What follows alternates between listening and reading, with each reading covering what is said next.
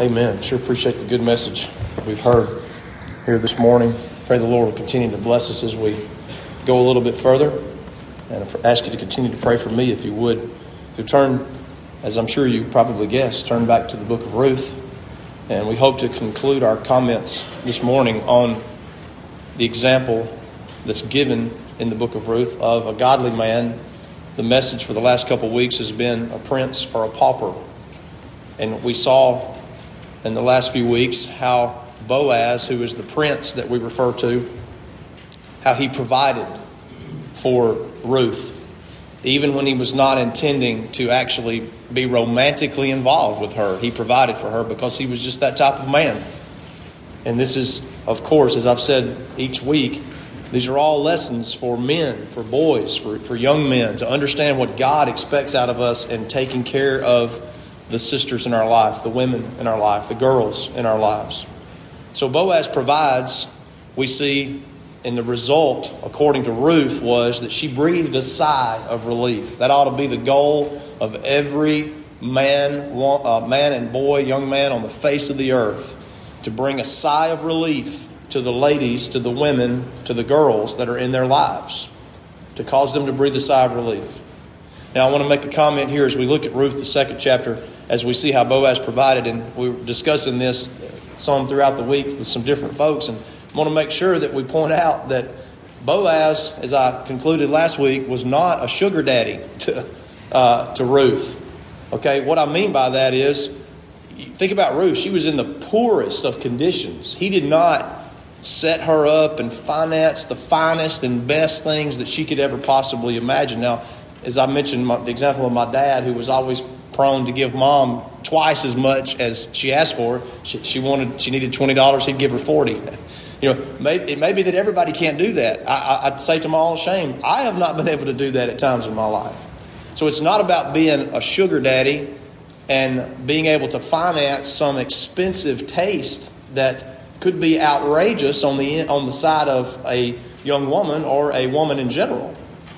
See, Ruth was not demanding the absolute finest of everything. She just wanted to eat. She just wanted relief. You understand? So we need to be very cautious about that, that the young ladies don't think, well, yeah, I'm looking for my sugar daddy who's going to just give me everything I want. That's not what it's about. If, if Sister Tracy had been looking for a sugar daddy, then she really blew it whenever she married me because I was working for $5 an hour at a law firm downtown Nashville with a law degree. I think that guy really took advantage of me, don't you? But anyway, $5 an hour. I was no sugar daddy. See, now listen also, let me say this to the parents. Parents, listen carefully. If you're training your children to, to expect only the finest and the best, then you're setting them up for colossal failure. Colossal failure. Now, I don't mean you got to make them live like a pauper and they've got to, you know, to have just dirt, nothing. I don't mean that. But if you're setting them up that all they have is the finest, then when their Boaz comes along, who may, be, may have a law degree but only work can only get a job for five dollars an hour, they may say, "Well, that's not what my mom and daddy raised me to, to look for."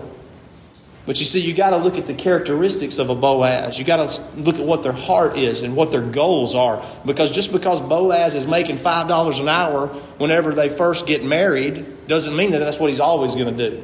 And I'm not just talking about myself. I'm just saying you got to look at the character of someone. And if you're only giving the best to your children, and that's what they expect, and everything must be perfect, and there can be nothing out of the, the way, that's colossal failure that's coming. I can guarantee you that because you, as a parent, have lived long enough to know that things don't always go like you want them to.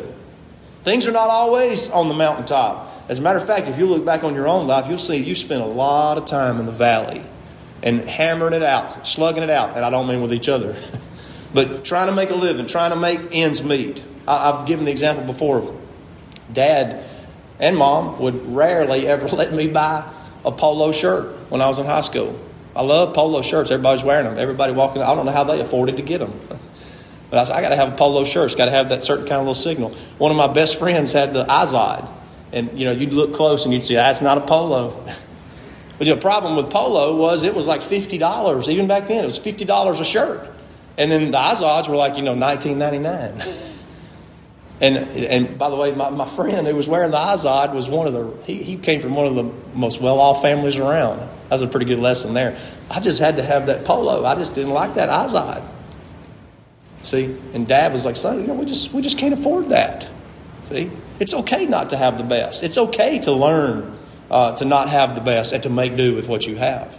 I believe these people that we're looking at here, Ruth and Boaz, were doing that. Boaz was not a sugar daddy who was just forking out money and, and only giving for the finest and all of this type of stuff. No, he was a hard working farmer type who was very wealthy and had a lot of land, but his wealth was not in silver and gold. His wealth was in cattle and lands, and, and his true riches were in the Jehovah God. That's where his true riches were. So he was providing, but he was not a sugar daddy. So that's going to tie into something we're going to talk about here in a minute about preparing yourself to provide. But he also protected her. I showed you in verse 8 and 9.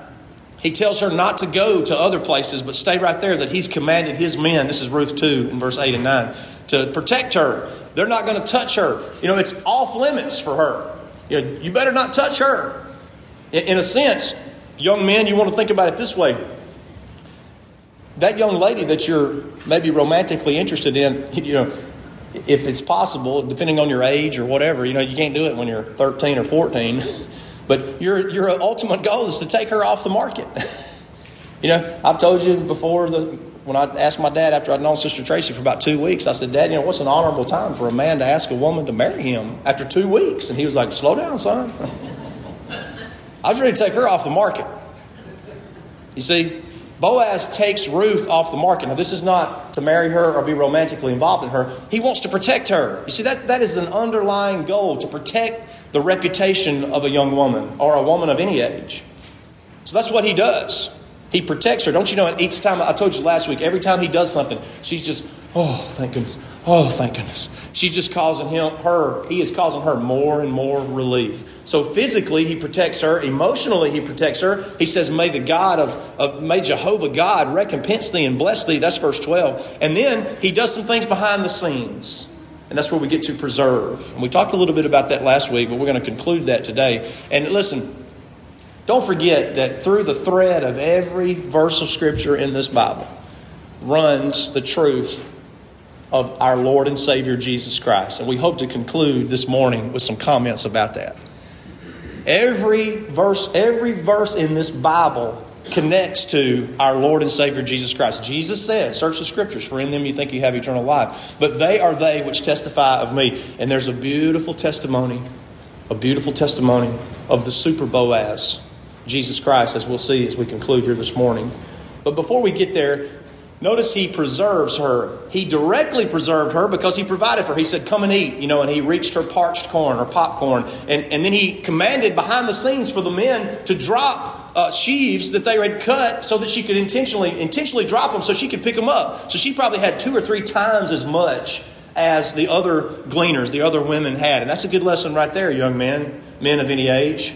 There should be a special emphasis on that special girl. There should be nothing that you're not willing to do in order to provide and to care for her. Boaz is not even romantically interested in, this, in Ruth yet.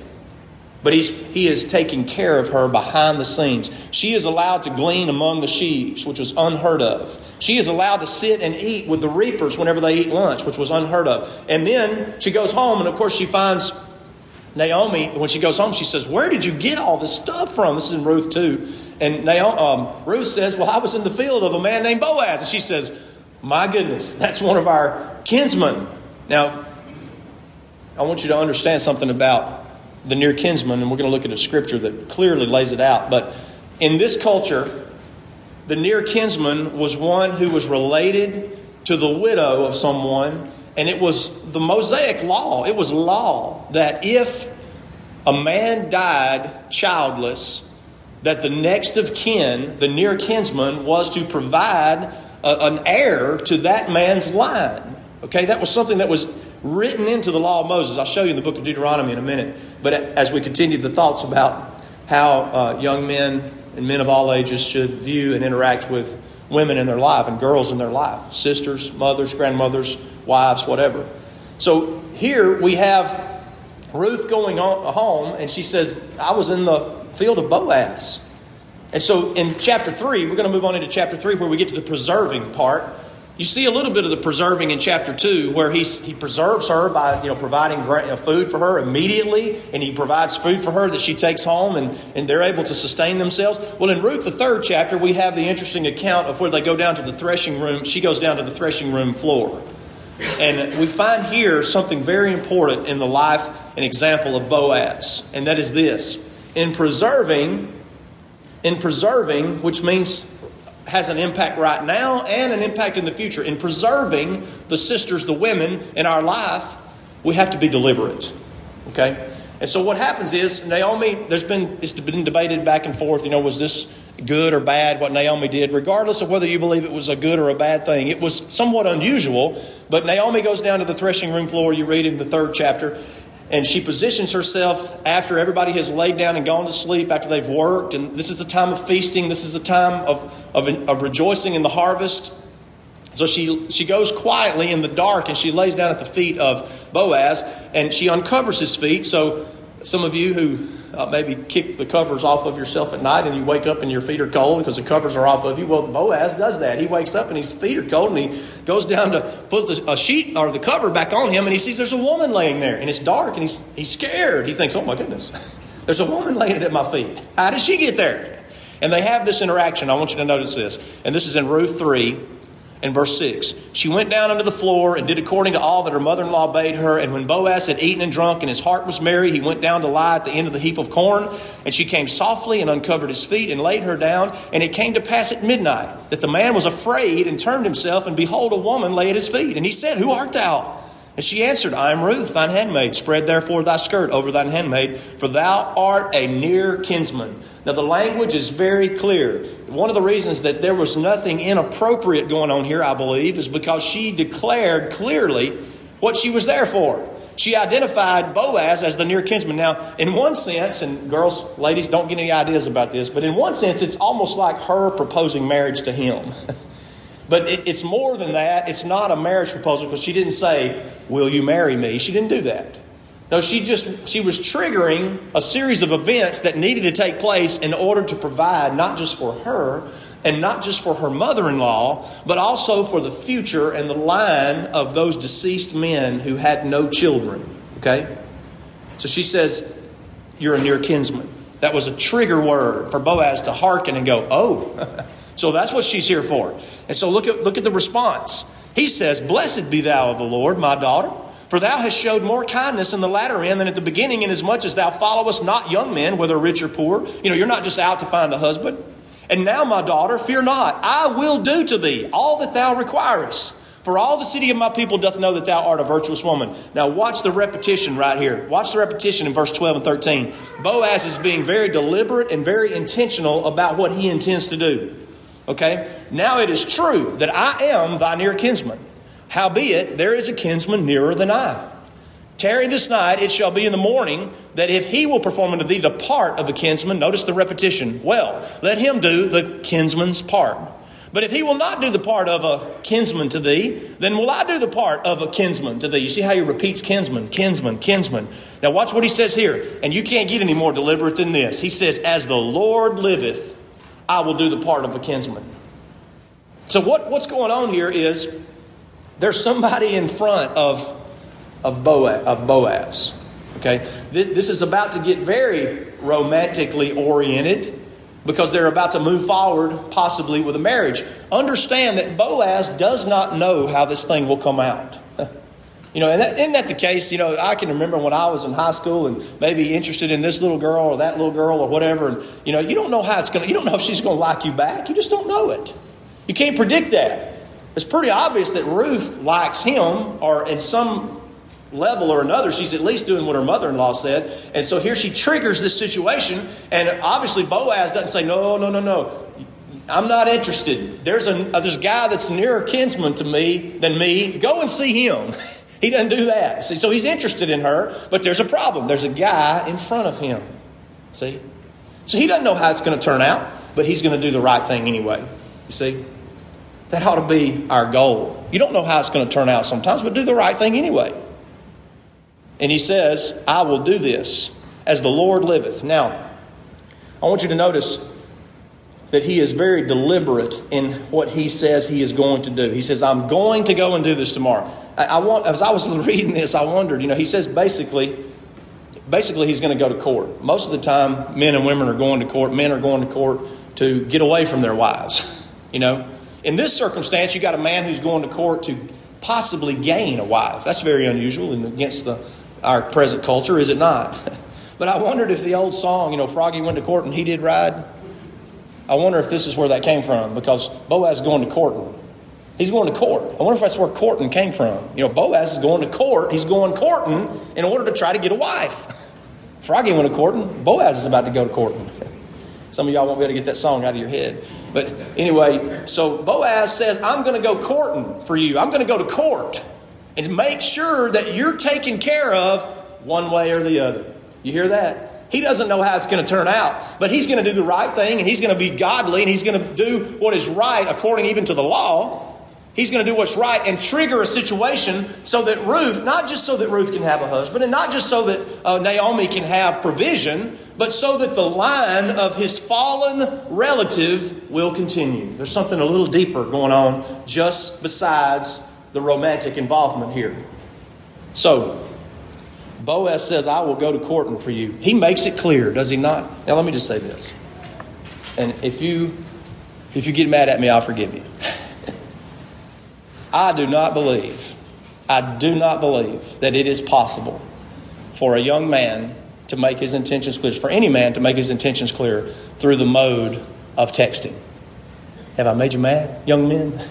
I do not believe it's possible. I know situations where texting has gone on and on and on and on and on, and the question was asked, well, what are his intentions? Well, you know, he keeps texting me. I don't really know. I do not believe that texting makes it clear. I just do not believe that, that intentions, I'm not saying you can't text, I'm not saying you can't do some of that. But if I've got something very important to tell my wife, I'm not going to text it to her. I'm going to call and hear her voice. And I've told y'all this before. I remember when I was in high school, I practiced talking on the phone to call some girl. Practiced it, even wrote down what I wanted to say. You know, it was like a robot. Hey, how are you doing? I'm so glad to be able to talk to you on the phone. It's so nice. Would you like to maybe sit with me at break tomorrow at school? Sound like a complete idiot. but I'm, I survived. Young men, you will survive talking on the phone. You will. I'm not just talking about for my girls. I'm not just talking about whatever scenario you're in right now. But I do not believe that you can make intentions clear with texting. And I have some scripture for that too, because the interaction that you have in the Word of God is one on one. It's direct interaction. It's not sending a message, it's not sending some kind of text or something like that. Talk and make your intentions clear. I would like to date you. or I would like to carry you to this or to that. It, that's the way to make intentions clear. And listen, there's nobody here under the sound of my voice that has violated that or hurt that. I, I, don't, I don't know of a situation where I'm getting on to somebody about that, so don't think that by any means. I just want to make it clear for the young men that if, and, the, and the older men and the men of all ages, and some of you men don't even know what texting is. Praise God for you. Thank you, Brother Furman. Brother Furman said, Amen. uh, so Make your intentions clear. Boaz makes it very clear I will be your kinsman redeemer as long as this other guy gets out of the way. See? So Boaz has apparently already counted the cost for this. It's a high price that he's about to pay. And that's a great lesson for young men and men of all ages, isn't it? Count the cost of what you're doing. Count the cost of what it means to covenant and, and say, I'm going to stand by you through thick and thin, rich and poor, sickness and health for the rest of your and my life. You need to count that cost. Boaz had counted the cost. And so what happens is, he says, I will make sure that you are taken care of. Now, here we go under this culture and this type of law about the kinsman redeemer. It, it, was, we often refer to it as the next of kin. It literally means to buy back a relative's property. The word also occurs elsewhere in the scripture of avenging or delivering or ransom. You might think about it like a knight in shining armor that comes in and riding on his horse and he saves the day. That's very much what the kinsman redeemer was like, the next of kin. And notice, as I said, Boaz promised. He said, As the Lord liveth, he made an oath to Jehovah God that he would see this through and make sure that it's done. Now, I want you to notice this, and we're not going to take time to read it because we're running out of time, and I want to finish this today. But he goes on and he he makes sure that he protects her reputation right there on the threshing room floor. He says, Now I want you to go on and leave before anybody wakes up so that they will, they will not see that you were down here in the night. I think there's a couple reasons for that. One reason is because he's about to go to court. And if somebody saw her down there on the threshing room floor that night, they might have an accusation against her. Whether it was accurate or not, they might have an accusation against her. And second reason is he's just he, he's a good man and he wants to protect her reputation. So he's protecting her reputation right then before he marries her, and then he's going to protect her reputation for the rest of her life if he's the one that marries her. Okay, so then the question is, well, you know, like I told you, he doesn't know how this is going to work out. He doesn't know what the near kinsman's going to do. As a matter of fact, there's a collective gasp that goes up here in just a minute when the near kinsman responds. We read in chapter 4 that Boaz goes up to the gate. That was the court of the city. He sits down and he gathers a jury. He gets a jury together. This is actually a, a, a, civil proceeding. And he speaks to the one who is the near kinsman. He's sitting there watching for him the next morning, and he sits him down here, and he takes 10 men. That's almost uh, a jury of 12. He takes a jury of 10 men of the elders of the city and he puts them there across from them and he begins to lay out the case. He says, Naomi came again and Elimelech is dead. And he says, I thought to advertise thee, verse 4. See, this is a civil proceeding. I want to advertise you, by this, and before the elders here, redeem it. But if you will not redeem it, then tell me that I may know, for there is none to redeem it beside thee, and I am after thee. See, there's somebody in front of me. Young men, maybe I'm taking this a little bit too far, but you know, you may be just bonkers in love with this particular girl or that particular girl, but there's a, another guy in front of you. just be patient. You know, he may he may mess up. He may stumble. He may do like the near kinsman did right here. he may trip up. And I don't mean trip him. I don't mean that by any means. But just be patient. Boaz was a patient man. He was going to see it through no matter the consequence of it. There was another guy in the way. And so he says, if you will buy it, then you do it. You have the right before me. And the man says, I will do it. And that's when the collective, collective gasp went up. the crowd goes, Oh no, it's not going to work out for Boaz and Ruth. But then Boaz is a very, very wise and clever man. He says, Don't forget, the day that you buy the field at the hand of Naomi, the property, you must also buy it at the hand of Ruth, and you must also raise up seed for the dead. You must raise up a child for the dead. The firstborn of that marriage is going to belong to the heirship line of Elimelech, who was deceased and had no son. And so the, here's the pauper part of it. Y'all been waiting. Where's the pauper come in? Here, the, the near kinsman's, uh, he's too cheap. he doesn't want to put down the money or the time or the effort to do this. So I, I read from John Gill, who is a favorite commentator of mine from the 1600s, 1700s.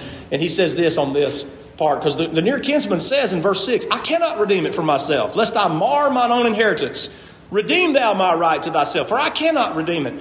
This is what John Gill says, and I love this. That the near kinsman considered that as he had a wife and children already, and as he might have more wife and children by marrying Ruth, his family expenses would be increased and his estate diminished. And what would remain must be divided among many. And this estate in particular go to Ruth's firstborn, whereby his own inheritance would be scattered and crumbled and come to little or nothing. Add to all this, which he might suppose that her ancient mother Naomi would be upon his hands to maintain also. so, you know, the guy sitting there computing in his mind, he's thinking, well, if I marry her, and we have a son, she's young, we'll have a son, then that son is going to inherit all that property that I'm about to put money down for. And not only that, he's going to be one of the heirs of my own estate. He's going to share a one, whatever part, tenth part, or whatever part of the estate that I have. And then, oh my goodness, you know, he's got this, uh, she's got this, this mother in law. And I'm going to take care of her too. He's a pauper. He's a cheapo. He won't do it. I'm glad he doesn't do it. I'm glad he doesn't do it. So he waives his right to marry. Let me tell you something young ladies, young sisters, if you find a young man that's interested in you and he's sitting back thinking about the cost of what it's going to cost to marry you and how much, how expensive you're going to be and all of this, then you better do a double take and think twice. There's going to be issues down the road. You don't want to marry a pauper. And again, we're not talking about a sugar, marrying a sugar daddy. See? You don't want to marry a pauper. He's too cheap to marry her. So the prince, Boaz, he moves forward. The man says he will waive the right, and Boaz says, Here's the testimony before all of the city. Therefore, the kinsman said unto Boaz, Buy it for thee, verse 8. And Boaz, it says he drew off his shoe. And the custom was in those days that if a man was not going to, uh, was going to waive his right that he was required to do by law, that he took off his shoe and handed it to the other men in, in, sermons gone, in sermons from days past, I've preached a message a couple times talking about how they probably had that shoe that the kinsman took off sitting up on their mantle, framed. You know, you remember that shoe that he wouldn't do? He wouldn't do what I have done for you. There's the shoe. You know, you might have a picture of you know yourself from a wedding. You know, with the two of the husband and wife, you know, spouse in the wedding picture. But there was probably a shoe on their mantle. And it was indicative that the man had waived his right to do his, his legal requirement. And Boaz said to the elders, verse 9, You are witnesses this day that I have bought all that was Elimelech's and all that was Chilion's and Mahlon's and the land at the hand of Naomi. Moreover, Ruth the Moabitess, the wife of Mahlon, have I purchased to be my wife. Now, as we close our thoughts on this, I want you to think about it. Here is a man who provided for a woman before he was even romantically, romantically interested in her, he brought a sigh of relief to her life. And here is a man who protected, he brought safety, security, and socialization to this woman.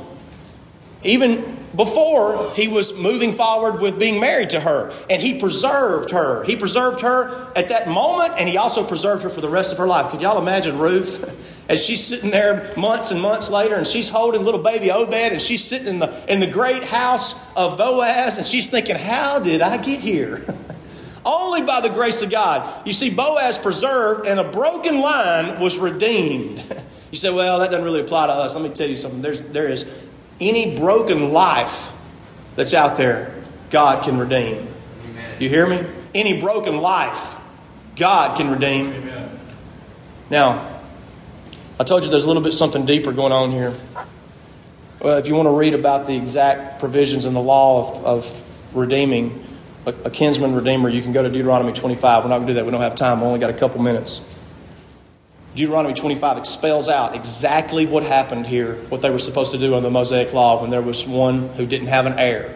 The brother was supposed to take, the near kinsman was supposed to take the right and provide an heir for that line. Now, notice what they say after this happens in verse 11. All the people that were in the gate said, We are witnesses. The Lord make this woman that is come into thine house like Rachel and like Leah, which two did build the house of Israel, and do thou worthily in Ephratah, and be famous in Bethlehem, and let thy house be like the house of Pharez, whom Tamar bare unto Judah of the seed which the Lord shall give thee of this young woman. What in the who in the world is that? Did you know that Pharez that occurred about 500 years before. Do you remember what was going on in your family line 500 years before? From now? Before now? I don't. I don't know what was going on among the McCools in 1500 or 1400. These people here cared enough about their history and where they came from, they still remembered what happened in the days of Pharez. So, why in the world would they bring up Pharez when they're talking about this kinsman redeemer? It's because Pharez was one who, who was the result of a kinsman redeemer. Now, you may remember Judah. Judah was supposed to provide a wife for his daughter in law, and he didn't. Actually, he provided two men, and they both died, two of his sons. And then he was supposed to provide a third one, and he didn't do it. And you remember the real tangled mess that took place there? And Judah went in under Tamar, and she was actually dressed up and disguised and had a son named Pharez. So here's, here's what I want you to get. The reason they mentioned Pharez is because Judah was his own kinsman redeemer. That's weird and grotesque, isn't it? Judah, they needed a kinsman redeemer for the line that was dead there, and Tamar was just in the same position as Ruth. Same position. And so, in a twisted, sinful sense of irony, Judah becomes his own kinsman redeemer. Y'all ever heard the Lonzo and Oscar song, I'm my own grandpa? If you ever chart out that song, it's actually accurate. It'll take you about two weeks to chart it out, but it's very accurate. But I think that Judah was kind of putting Pharez on the road to becoming his own grandpa. Judah became, in a sinful twist of irony, Judah becomes his own kinsman redeemer. Now, if you can't see, as C.S. Lewis, if you can't see the deeper magic, C.S. Lewis spoke of the deeper magic that brought redemption in the Chronicles of Narnia. If you can't see the deeper magic that's going on there, the super Judah, Jesus Christ, became his own kinsman redeemer for all of his children. You see, Adam sold your birthright. Adam sold it into sin, sold it into the slavery of sin, and Adam was not capable and not able to redeem the line of men. But there was a deeper magic. there was a kinsman redeemer in heaven that was able, is able, was able, shall forever be able to redeem the, the broken line of mankind. Isn't that wonderful? So there's a deeper meaning going on here than just a man marrying a woman and bringing a line back that was from the dead. You see, this is a foreshadowing, as Brother McNeil has brought beautiful foreshadowing today of Joseph and Christ. Boaz is a foreshadowing of the kinsman redeemer, Jesus Christ, the super redeemer, the super Boaz who would redeem his own line because he looked and there was no man to do this. Now, let me tell you, young men, young fellows, married men, whatever your status may be, there is no better place to look to understand what God would have us to do as men, as young men, as little fellows. There's no better place to look than the Word of God. We should be focused on providing and bringing sighs of relief to the ladies and the women and the girls in our lives. We should be focused on protecting, to provide for their safety, their security, and for their socialization. And we should be focusing on preserving, being deliberate in how we do those things. It's not just about being romantically interested in someone. Well, I'll do it for this one because I'm romantically interested. Well, you ought to do it for the one that you're romantically interested in, no doubt. but you ought to be doing it for all of those dear sisters and girls and women, mothers, grandmothers, spouses in your life. I hope that we've learned something from the prince Boaz and from the pauper, the near kinsman who was just too cheap to do it. And we give you an opportunity now as we stand and sing some song. If there's one or more here that would like to follow the Lord, we give you that opportunity now to come and make that known.